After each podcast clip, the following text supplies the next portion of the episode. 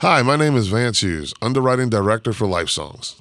I get the privilege to work with lots of different kinds of people who are involved with Life Songs. I get to meet many of you guys at concerts, shows, and events, and I get to work with businesses that help keep Life Songs on the air. I work with all kinds of businesses, from churches to lawn care to insurance. You name it, I most likely have worked with them.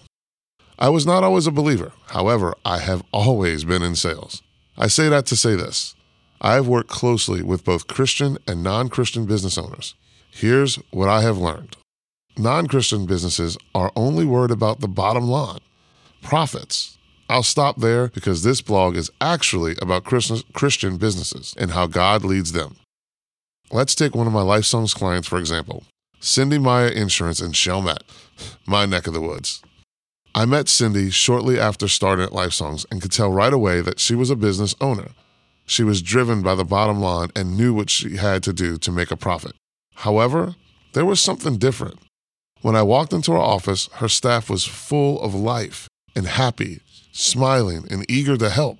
Her office, keep in mind as an insurance office, was inviting and there was a presence of peace in the building. Cindi wanted to make sure people knew that her business was about the witness more than the bottom line. She is a believer and operates her business according to Christian values. I love that. You see, Cindi does not let the bottom line be the first and only thing she focuses on. She focuses on God first and lets the bottom line take care of itself. And why can she do that, you might ask? Because God is good all the time.